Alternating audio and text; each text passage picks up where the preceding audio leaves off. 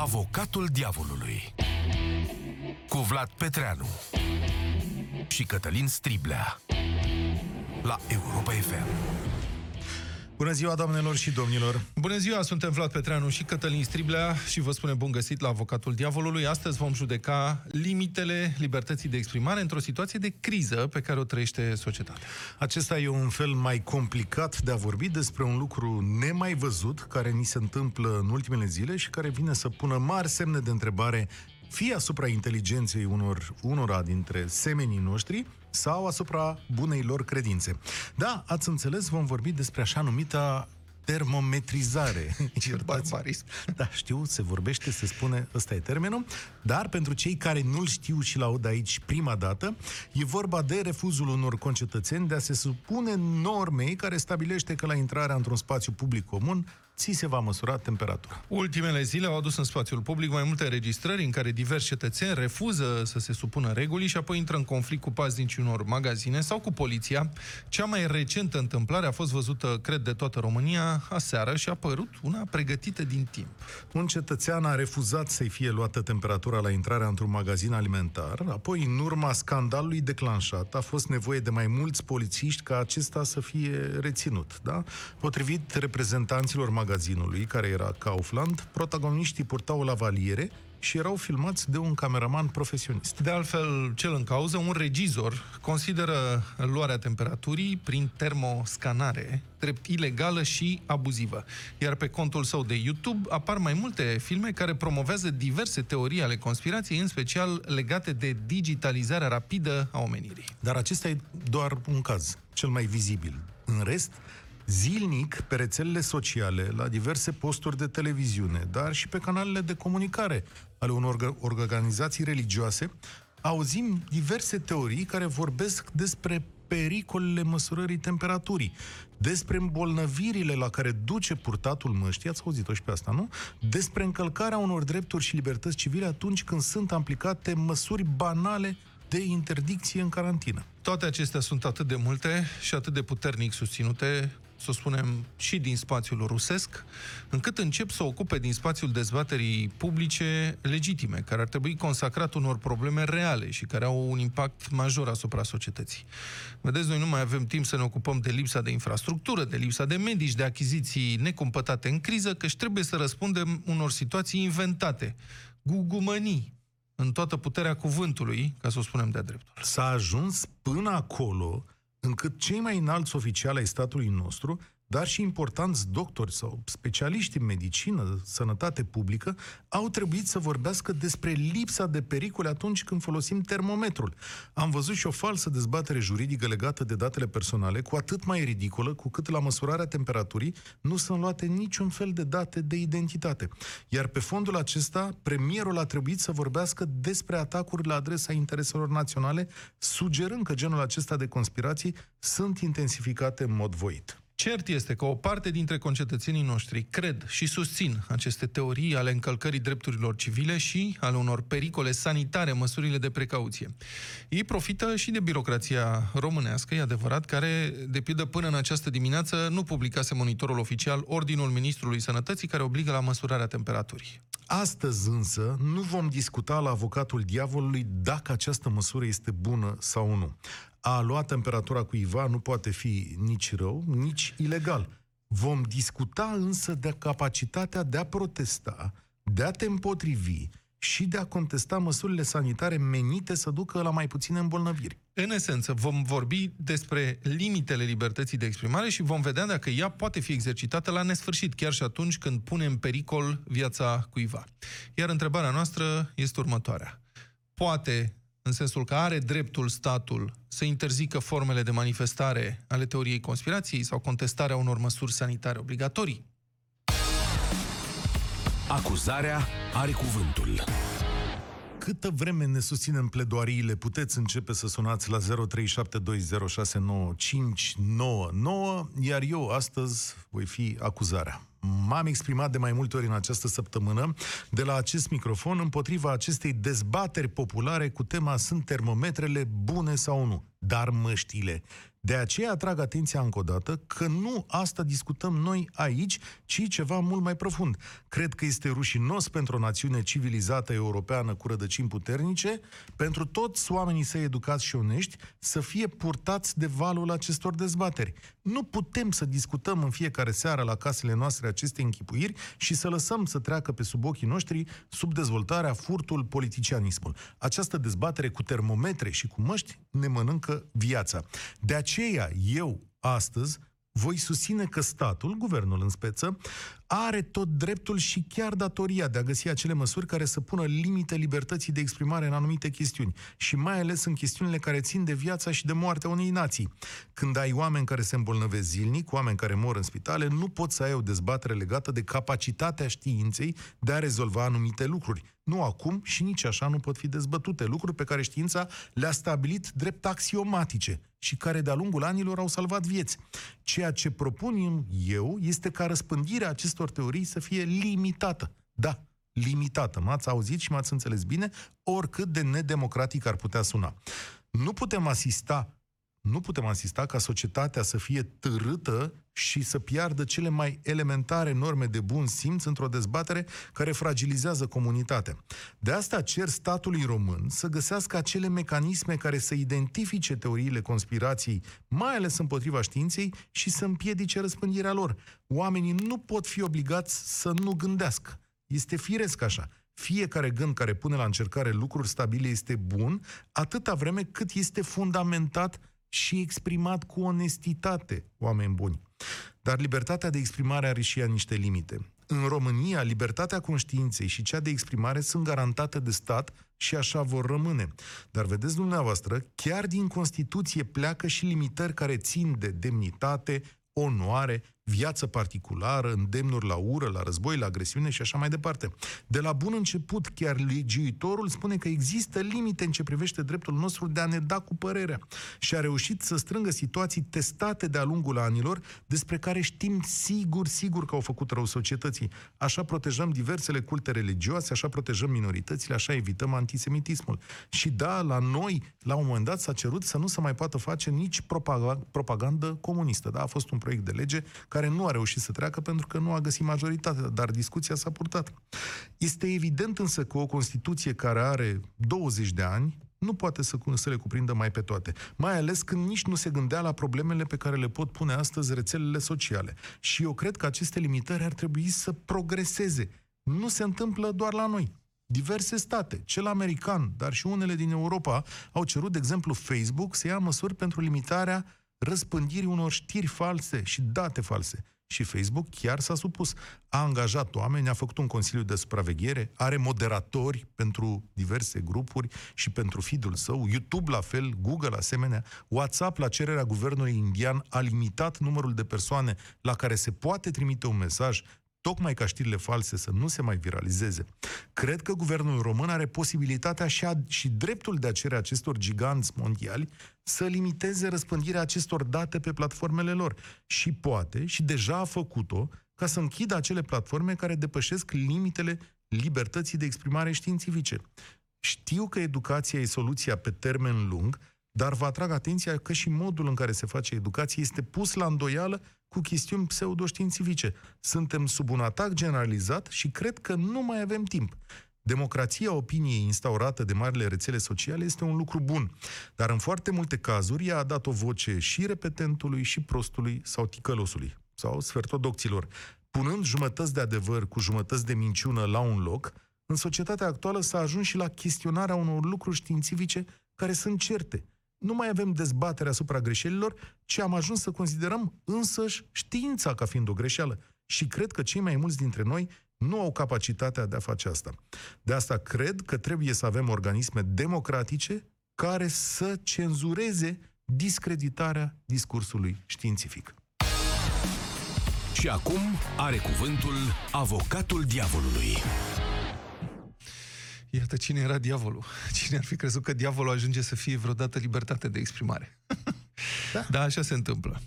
Bun, acum cel mai simplu e să interzici ceva și de cele mai multe ori e și cel mai ineficient, iar în privința exprimării opiniilor, interdicțiile au de cele mai multe ori exact efectul contrar, că opiniile interzise devin adesea mai atractive, iar încălcarea interdicțiilor conferă așa o aură de eroism celor care se încumetă să o facă. Publicul e pus în fața unei narațiuni vechi de când lumea. Un David mic dar curajos în luptă cu un Goliat mare și puternic, adică un cetățean obișnuit, care riscă totul pentru a spune adevărul concetățenilor lui și pentru asta e pedepsit cu toată puterea de către un stat care vrea să închidă gura și să ascundă adevărul.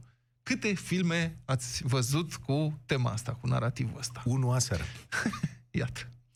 Bun. Acum, serios vorbind, eu cred că un guvern nu trebuie să primească dreptul de a interzice opinii oricât de bizare, deșuchiate, scandaloase sau chiar ridicole ar fi acestea. Pur și simplu, noi cetățenii nu putem avea încredere că un guvern, oricare ar fi acesta, va folosi corect puterea pe care o dăm ca să închidă gura unora dintre cetățeni. Adică poate ați uitat, dar nu cu așa mult timp în urmă, unele redacții incomode din țara noastră au tot fost vizitate așa de niște controle și vizate de niște controle ostentative din partea organelor statului, imediat după ce publicaseră anchete cu privire la afacerile dubioase ale puternicilor zilei. Imaginați-vă cam ce s-ar fi întâmplat în timpul lui Liviu Dragnea, dacă guvernul Dăncilă ar fi avut puterea legală de a interzice publicații defăimătoare, cu ghilimelele de rigoare, la adresa guvernării. Ce vreau să spun e că oricât de bine intenționat s-ar declara un guvern în privința controlului asupra libertății de expresie, mai devreme sau mai târziu, tot ar comite abuzuri. De ce? Pentru că orice guvern are, printre altele, și tentația propagandei în propriul interes. Trebuie să se laude. Iar pentru ca propaganda să aibă eficiență maximă, ea nu trebuie contrazisă. Astfel, orice narativ diferit față de cel oficial va fi în pericol de reprimare, indiferent dacă e adevărat sau fals. Dar care este totuși soluția? Nu putem să ne ascundem de adevăr, paradigma s-a schimbat, unul din drepturile fundamentale din societățile noastre democratice a ajuns să fie folosit de fermele de troli de la Est, tocmai pentru sabotarea acestor societăți, pentru a crea tensiuni, pentru a semăna neîncredere, dezbinare și pentru a produce haos social și în ultimă instanță, tocmai pentru a reduce libertatea de exprimare. Vedeți perversitatea situației? Adică ăia folosesc libertatea de exprimare garantată tocmai ca să ne determine să ne gândim dacă nu, care cumva ar trebui să limităm libertatea de exprimare. Deci care este cel mai bun răspuns la aceste acțiuni ostile? Că sunt acțiuni ostile. Avem mai multe opțiuni. Prima, și cea mai simplă, și pe care eu vă recomand din toată inima, este să râdem de trolii care promovează cu atâta agresivitate gugumănii pe internet. Râsul este o armă foarte puternică. Dacă interdicția îi poate transforma în martiri, râsul îi face ridicoli și nimeni nu vrea să urmeze luptă lideri caragioși. Ridicoli. A doua opțiune este mult mai puternică, se cheamă educație. Spiritul critic și abilitatea de a identifica fake news-uri se educă, să știți. În școala românească nu prea se face asta, dar nu trebuie să inventăm noi nimic. De fapt, alte țări o fac programatic, începând din clasele primare.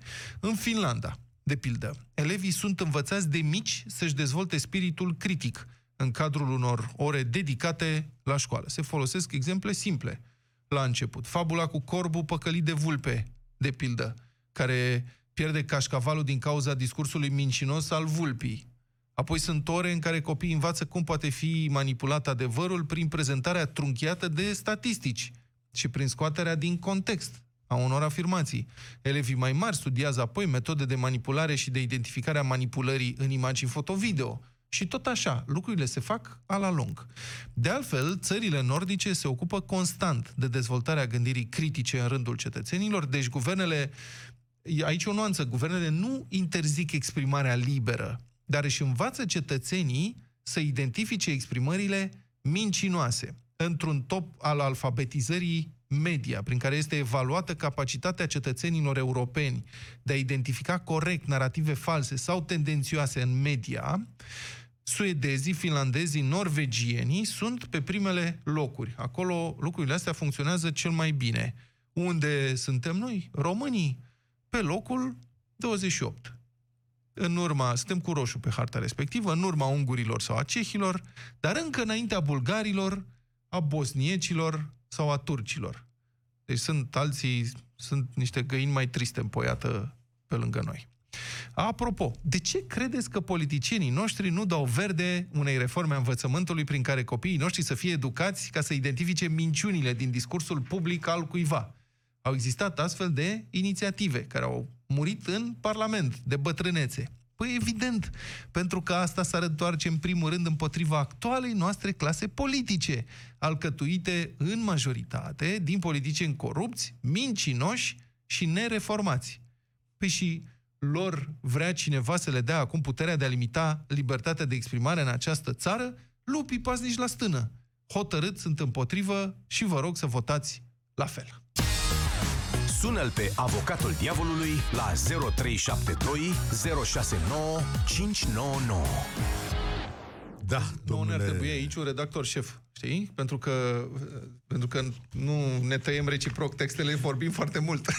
Da, poate, poate o să prelungim la un moment dat emisiunea, dar Poate uh, lungim emisiunea în fiecare săptămână, dar nu de azi. nu de azi? Nu de azi. Așa.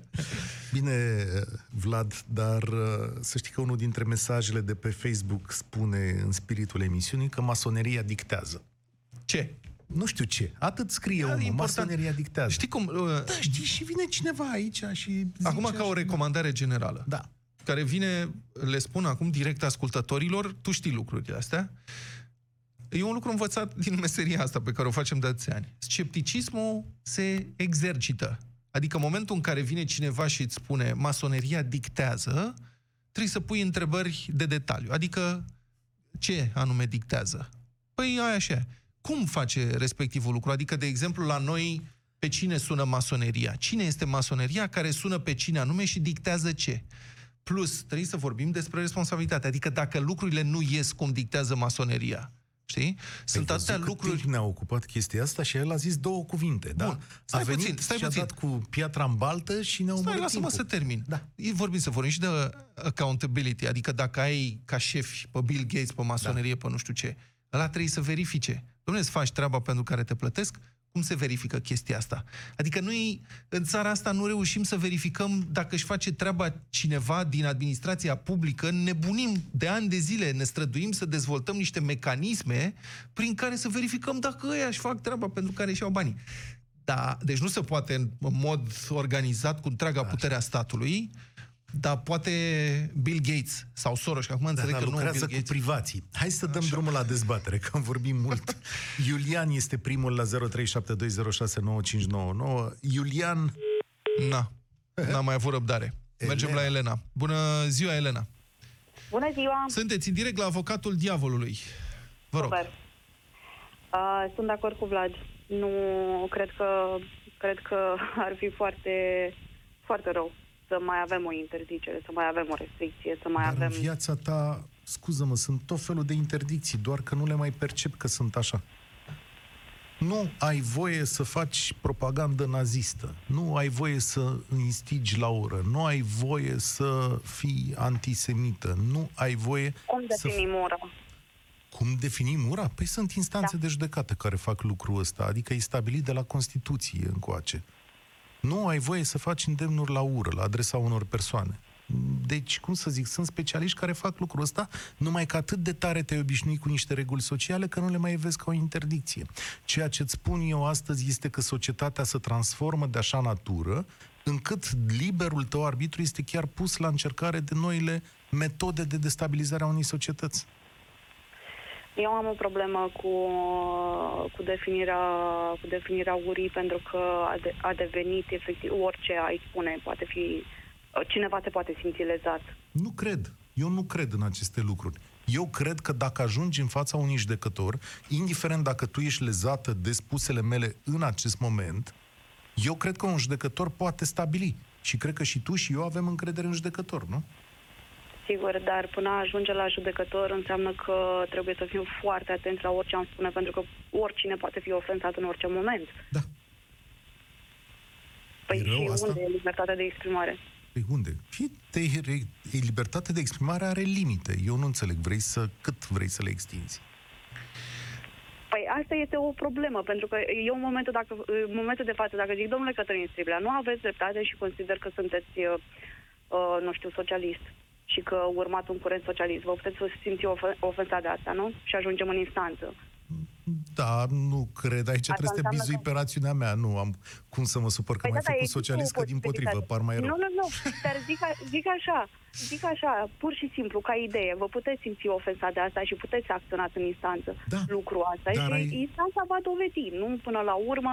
Bun, dar ce se întâmplă în momentul în care avem o populație care se simte din ce în ce mai ofensată de absolut orice, nu restricționează uh, libertatea de exprimare, adică nu mai putem practic să fim liberi să spunem orice, pentru că suntem amenințați cu instanțele și până la urmă o să fie o lege care o să limiteze și o să definească mult mai concret ceea ce înseamnă ură și hate speech și ce, ce mai fi, dar până atunci nu o să mai putem să mai spunem mai nimic. Ideea este, nu e legată de ură și uh, acest lucru sensibil și eu cred că poți să spui orice cu argumente. Plecasem de la această gugumănie, cum îi spune Vlad, da? De la termometru. Dacă vine cineva și îți spune, termometrul îți spune chip în cap, Elena, accepti că e vorba Bun, de dar asta- libertate de exprimare? Uh, da, dacă cineva chiar crede asta și vrea să exprime asta, da, chiar cred, cred, cred că ține de libertatea de Doamne, nu poți exprimare. interzice printr-o lege gugumănia. Adică cum definești gugumănia? Doi la mână. Stai puțin, Nu nu asta poți să zici la tine acasă, dar nu poți să vii în spațiu public să zici De ce chestiile nu? astea, să ai o trompetă mare, să Care-i faci un problema? meeting și să zici, știți, noi aici susținem că aveți chipuri în cap. Păi și și care-i îmi fac problema? și un ziar Și- cu chestia mie mi asta s-ar și îmi părea- fac și o televiziune. Deci ce să facem? Să ne Eu- întoarcem atunci să ascultăm Europa Liberă la un radio la care nu se aude foarte bine și să vorbim doar acasă despre lucrurile care le considerăm noi. Mi se, mie mi s-ar părea entertainment foarte bun. Adică mie mi se pare entertainment când îi văd pe oamenii ăștia care cred că li se plantează chipuri în cap în momentul în care vorbesc la telefon. Serios, mie mi se pare Hai să entertainment. facem, Nu Eu poți să... înțeleg pericolul, pentru că, într-adevăr, oamenii nu știu să identifice foarte bine ceea ce este fals față de ceea ce este adevărat. Păi ceea trebuie ce să este învețe să manipulare. facă asta. Nu put... Exact. Și Dar cum o să nu învețe în față, guvernul? nu o Pentru să- Exact. Exact. Guvernul Cum nu o poate să dea o lege pentru orice fel de afirmație care se face în spațiu public. Mulțumesc foarte mult. Deci, ce să facă guvernul? Să dea o lege prin care să spună știința nu poate fi contestată? Este un nonsens, e o contradicție în termeni, pentru că știința însăși, uh, diferența față de Da. religie este că știința admite Sigur. că nu știe și Exact. verifică. Dar când vii Religia și spui- este uh, o formulare. Uite ce- Religia spune, domne, noi știm tot, Totul este în această carte care se cheamă Biblie, Coran sau Stai un pic, dragul Așa? Toate răspunsurile sunt aici, nu trebuie decât să le căutăm. Când Știința... vii, Da. când vii, când vii și spui că termometrul îți bagă chip în cap, Da. n-ar fi rău să-mi prezinți Demonstrează niște asta. dovezi. Da. Demonstrează. Dacă nu poți, ești ridicol. Ah, în fața cui? Că ia uite că sunt oameni care cred. Poate în fața ta, Vlad. Păi, În fața ta eu e nu cred că- ridicol. dacă Dar nu este toată mai- lumea e Vlad Petreanu. mai învățăm lucruri. Adică... A, și o să vorbești tu în fiecare zi cu cei 20 Asta de e. milioane de români și o să le spui, vedeți că ăla e un prost. Băi, la deșteptarea nu avem 20 de milioane. Un Încă milion. Sunt destui. Întrebarea e cum se face tehnica asta. Adică... Exact cum când face Facebook. Deci când se Facebook, Nu, nu, în nu, nu, fiecare- nu, nu, nu, nu, nu, nu. Când îți zice ăla, Da. prin scanarea temperaturii, îți bagă un chip în cap. Am înțeles, tehnic cum? Adică dacă poți să-mi descrii procedura tehnică, pentru că e clar că știi ceva. Spune cum se face tehnic, pe unde intră. Pe în, Nu-mi cer știi? mie lucrul ăsta, da. Zic. Uh, Mai Liviu. departe. Liviu, Bună ziua! bună ziua! domnilor! Sunteți în direct, vă rog. E extraordinar de frumoasă tema de astăzi. Asta e o temă care poate fi făcută în fiecare zi, chiar dacă fără situația de azi. Mai sunt emisiuni de umor, să știți, care se ocupă de astfel de lucruri. Nu, limitele libertății. E foarte, Da. da. foarte faină temă. Da. Practic, e o temă de zi cu zi, nu uh, uh, doar legată de fantasmagoriile de acum. Uh, Eu o să vă spun uh, din, din start, uh, libertatea de exprimare nu trebuie limitată, sub nicio formă. Și am și argumente de ce. Um, uh, am trecut... Am s-a, s-a trecut dezbrăcat domnul Petreanu, e Da. grav. Nu, nu, nu. Nu m-am dezbrăcat de tot. Dacă sunteți pe Facebook, o să vedeți. Am un tricou cu pisoi pe mine. Ia dă-ne Deci să argumente. știți că există într-adevăr limite ale libertății de exprimare în măsura în care uh, discur- există discursuri care pun în pericol oameni sau comunități întregi prin politici Exact acolo programatice vroiam- de exterminare. Exact, Discursul exact acolo vreau antisemit. să ajung. Așa. Exact acolo vreau să ajung, Vlad. Da. Uh, E uh, diferența între anarhie și leviatan. De asta, uh, între cetățeni și un stat, oricare ar fi el, uh, există un contract sau uh, Da, un contract există social. o Așa e. percepție a unui contract. Noi vă dăm vouă uh, uh, violența legitimă, Da. voi ne asigurați nouă un, un cadru uh, legal. Da. Nu se poate da o lege pentru a spune, doamne, n-ai voie să fii prost. Nu poți să dai o Exact. astfel de lege. Nu dacă vrei să fii prost... Poți să dai în- o lege Ai care toată, ai toată libertatea să fii prost până în momentul în care ești ticălos. Poți să dai o Ești lege prin ticălos. care spui, dacă ești ticălos, te pedepsesc. Păi despre Da, asta dar vorbim. trebuie să demonstrezi Da. efectele ticăloșiei. Care sunt efectele Exact. faptului A, că exact, unul da. crede că ei se implantează chipuri în cap cu termometru cu infraroșii. Firește- Uite firește care că e astfel de- efectul. Firește că astfel de afirmații sunt rizibile uh, pentru un om care are cât de cât acces la un șir logic, la un algoritm al gândirii. Uh, Dar, Mhm. Dar nu toată lumea are acces nu la toată asta. lumea are acel algoritm la îndemână. Ce-i de făcut? Pentru că, uh, practic asta, despre asta ar trebui să discutăm, zic eu. Ce-i de făcut? Ce facem în astfel de condiții? De ce crezi tu că guvernul american, Parlamentul american, l-a audiat pe Mark Zuckerberg și a cerut să rezolve el aceste sau multe dintre aceste lucruri. De ce crezi că YouTube, Facebook și Google și-au construit propriile mașinării de oprire a uh, știrilor false și a monstruozităților pe care le zice lumea? Cenzura de care îți vorbesc eu se petrece în fiecare zi. Că nu vrei să o admiți, ea există, e Da, eu acolo. o admit, eu o admit dar uh, probabil, Cătălin, și foarte bine mai pus la punct, uh, aceste structuri sunt unele private. Iată, foarte bună observație. Pentru că Da. una e să dai puterea statului uh, să Și cenzureze alta- și alta e, eu pe blogul meu, comentariile de pe blogul meu sunt moderate. E Absolut. tâmpiții... Păi nu poate fi proștii un și nu argument. trec. Nu Ba da, poate- e nu jobul- poate fi e un E un argument. argument în sine. Eu E nu un l-am argument prins pe ăla în să sine. vorbească, nu-l Eu- pedepsesc, eu el, am- poate să, el poate să spună orice, dar nu Dar la nu mine te- pe blog. Eu am mai multă încredere în argumentele statului și în echilibrul statului care reprezintă interesele mele decât în interesele lui Mark Zuckerberg. Mark Zuckerberg nu emite legislație Haideți să- națională. o- o- Este sunteți- supus Sunteți legislației. savuroși, domnii mei, sunteți savuroși, dar haideți să ajungem la o mică concluzie. Na, băi, în trei minute n-ai cum să ajungi la o concluzie, la o discuție atât de interesantă. Vă rog. Dar ce vreau eu să subliniez? Care e soluția? Pentru că mă întorc la un cadru istoric. Bun, o să-mi spună Cătălin că situația s-a schimbat, viteza informației este incredibil de mare. Așa este, într-adevăr. Dar ce trebuie să facem pentru a nu ajunge în situații de genul uh, lumea post-criză? Pentru că lumea trece printr-o criză, chiar dinainte de COVID. Dacă ați observat, lumea e într-o criză. E într-o criză de leadership, e într-o criză e, ușor economică, e într-o criză de uh, uh, reorganizare a ordinii, a unei ordini eventual mondiale, da? Un echilibru. Nu mai sunt echilibre la nivel mondial. Asta e o discuție lungă. Lumea a fost în crize din totdeauna, încă de la început. Pentru că crizele sunt forma de progres și de dezvoltare. Lumea își pune întrebări, caută modele de dezvoltare, încearcă diferite direcții. Unele merg, altele nu merg.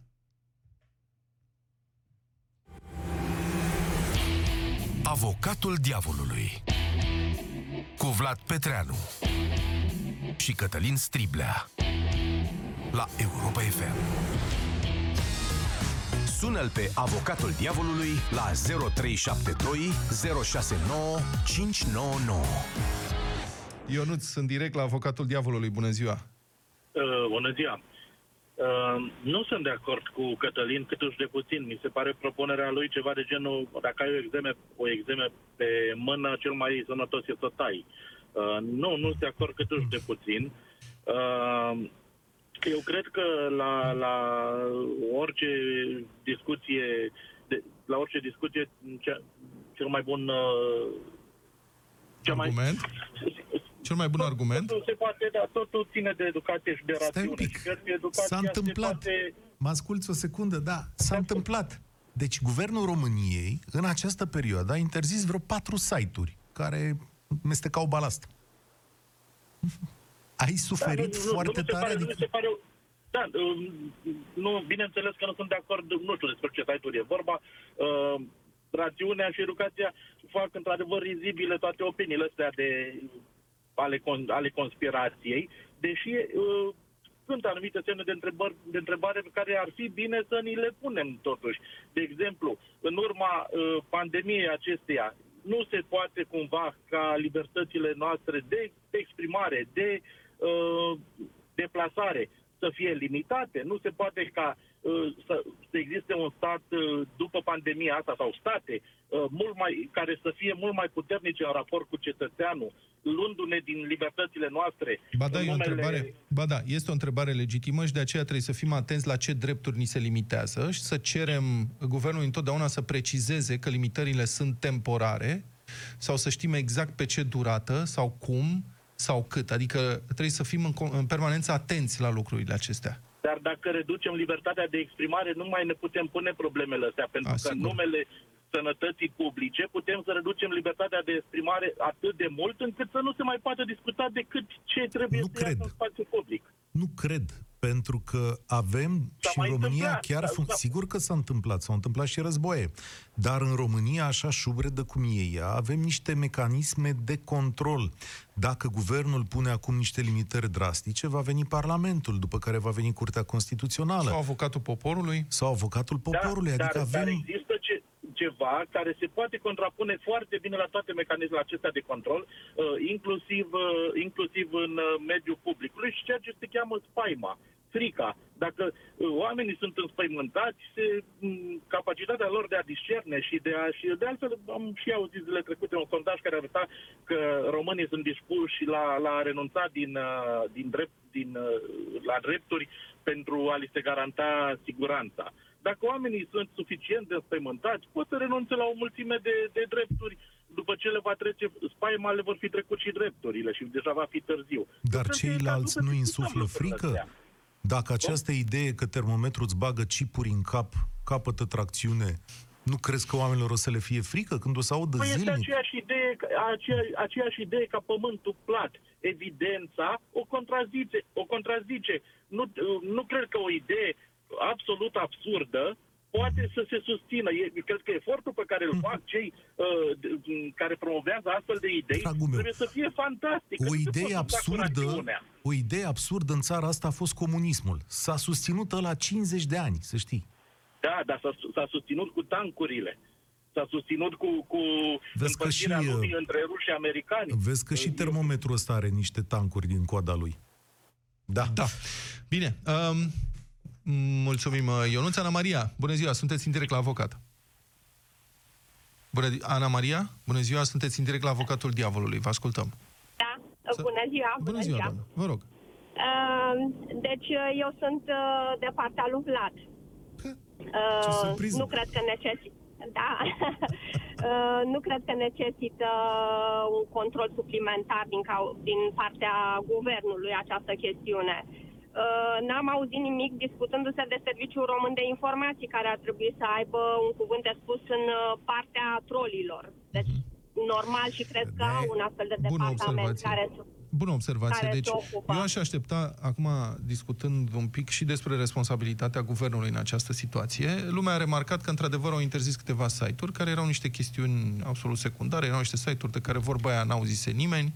Unul și-a schimbat... Dar- uh, dar nu e și-au- adevărat că n-au stai zise puțin. nimeni. Unii și-au schimbat extensia și au revenit. Deci interdicția n-a funcționat. Ar putea să funcționeze a doua zi. Dar, Dar nu aș, e fă... aș vrea să văd politici uh, mai clare de, uh, cum să spun, le zice chiar contrainformații. Adică atunci când sunt personaje, site-uri, grupări de troli care promovează uh, info- m, teorii ale conspirației, teorii, falsități și care um, persoane care sunt în mod evident cunoscute, Așa. Ia, e, hai aș că vrea te să văd că apropii. și așa avem șapte servicii de informații în țara asta.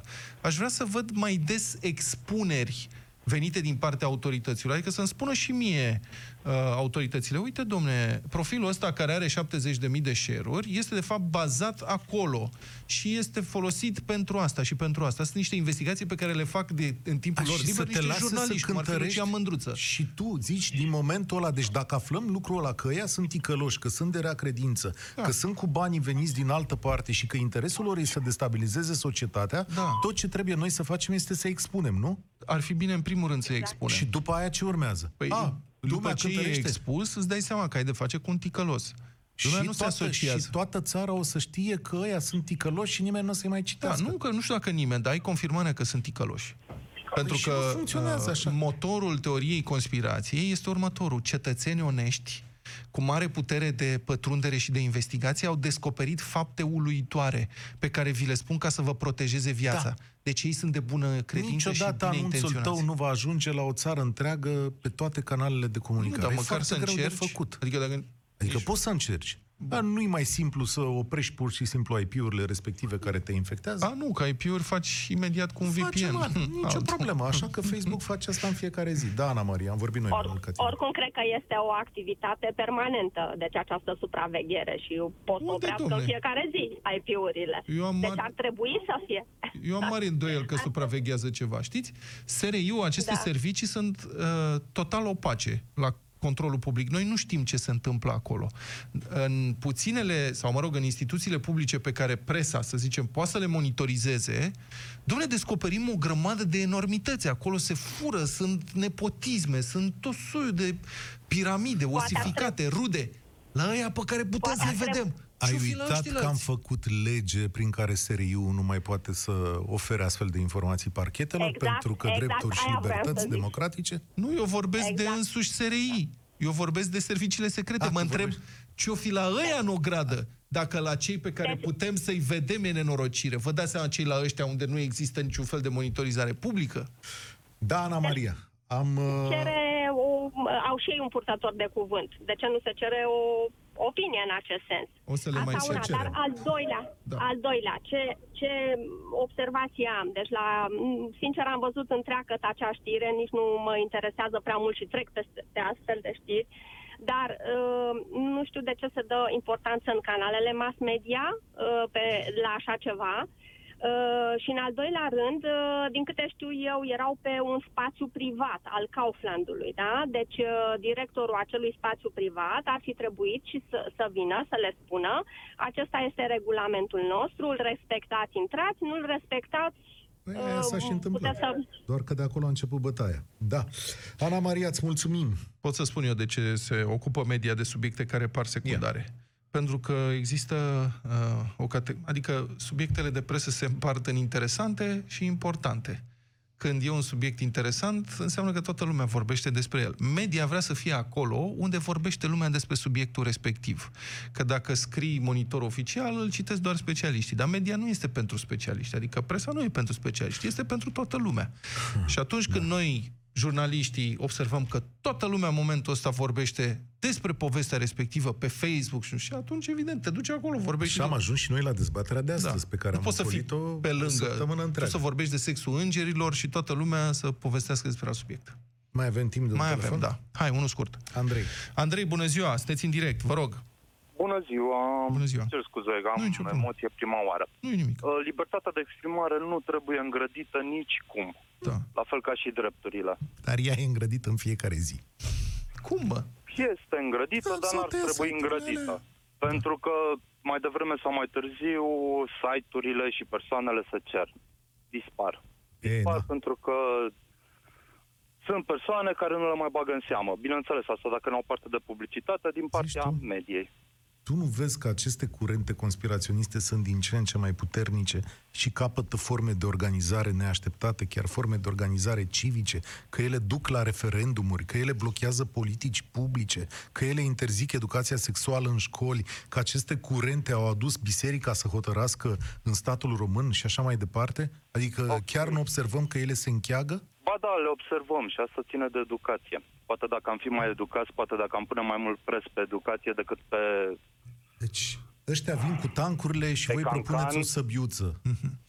Mulțumim foarte mult, Andrei. Bun, uh, ne-am apropiat de sfârșitul emisiunii. Eu aș vrea să spun următorul lucru. Există limite în libertatea de exprimare, inclusiv în statul român și în orice alt stat democratic. În țara noastră, uh, restrângerea dreptului la liberă exprimare are loc în condiții legale în care cel învinuit are dreptul la recurs. Vă reamintesc de cazul la cel puțin unei televiziuni care a fost retrasă licența pentru încălcări repetate ale legii. A fost o procedură care a durat ani de zile.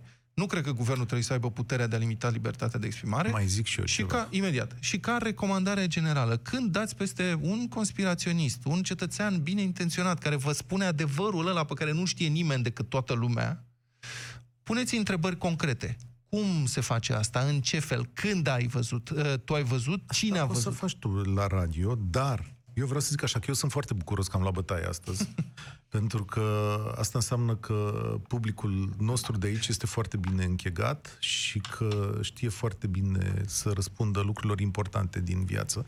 Libertatea de exprimare e valoarea noastră profundă la care nu trebuie să renunțăm decât după ce ducem o bătălie uriașă. Și nici măcar atunci. Garanția este că noi vom putea vorbi liber aici, mereu despre orice ne trece prin cap. Avocatul diavolului cu Vlad Petreanu și Cătălin Striblea la Europa FM.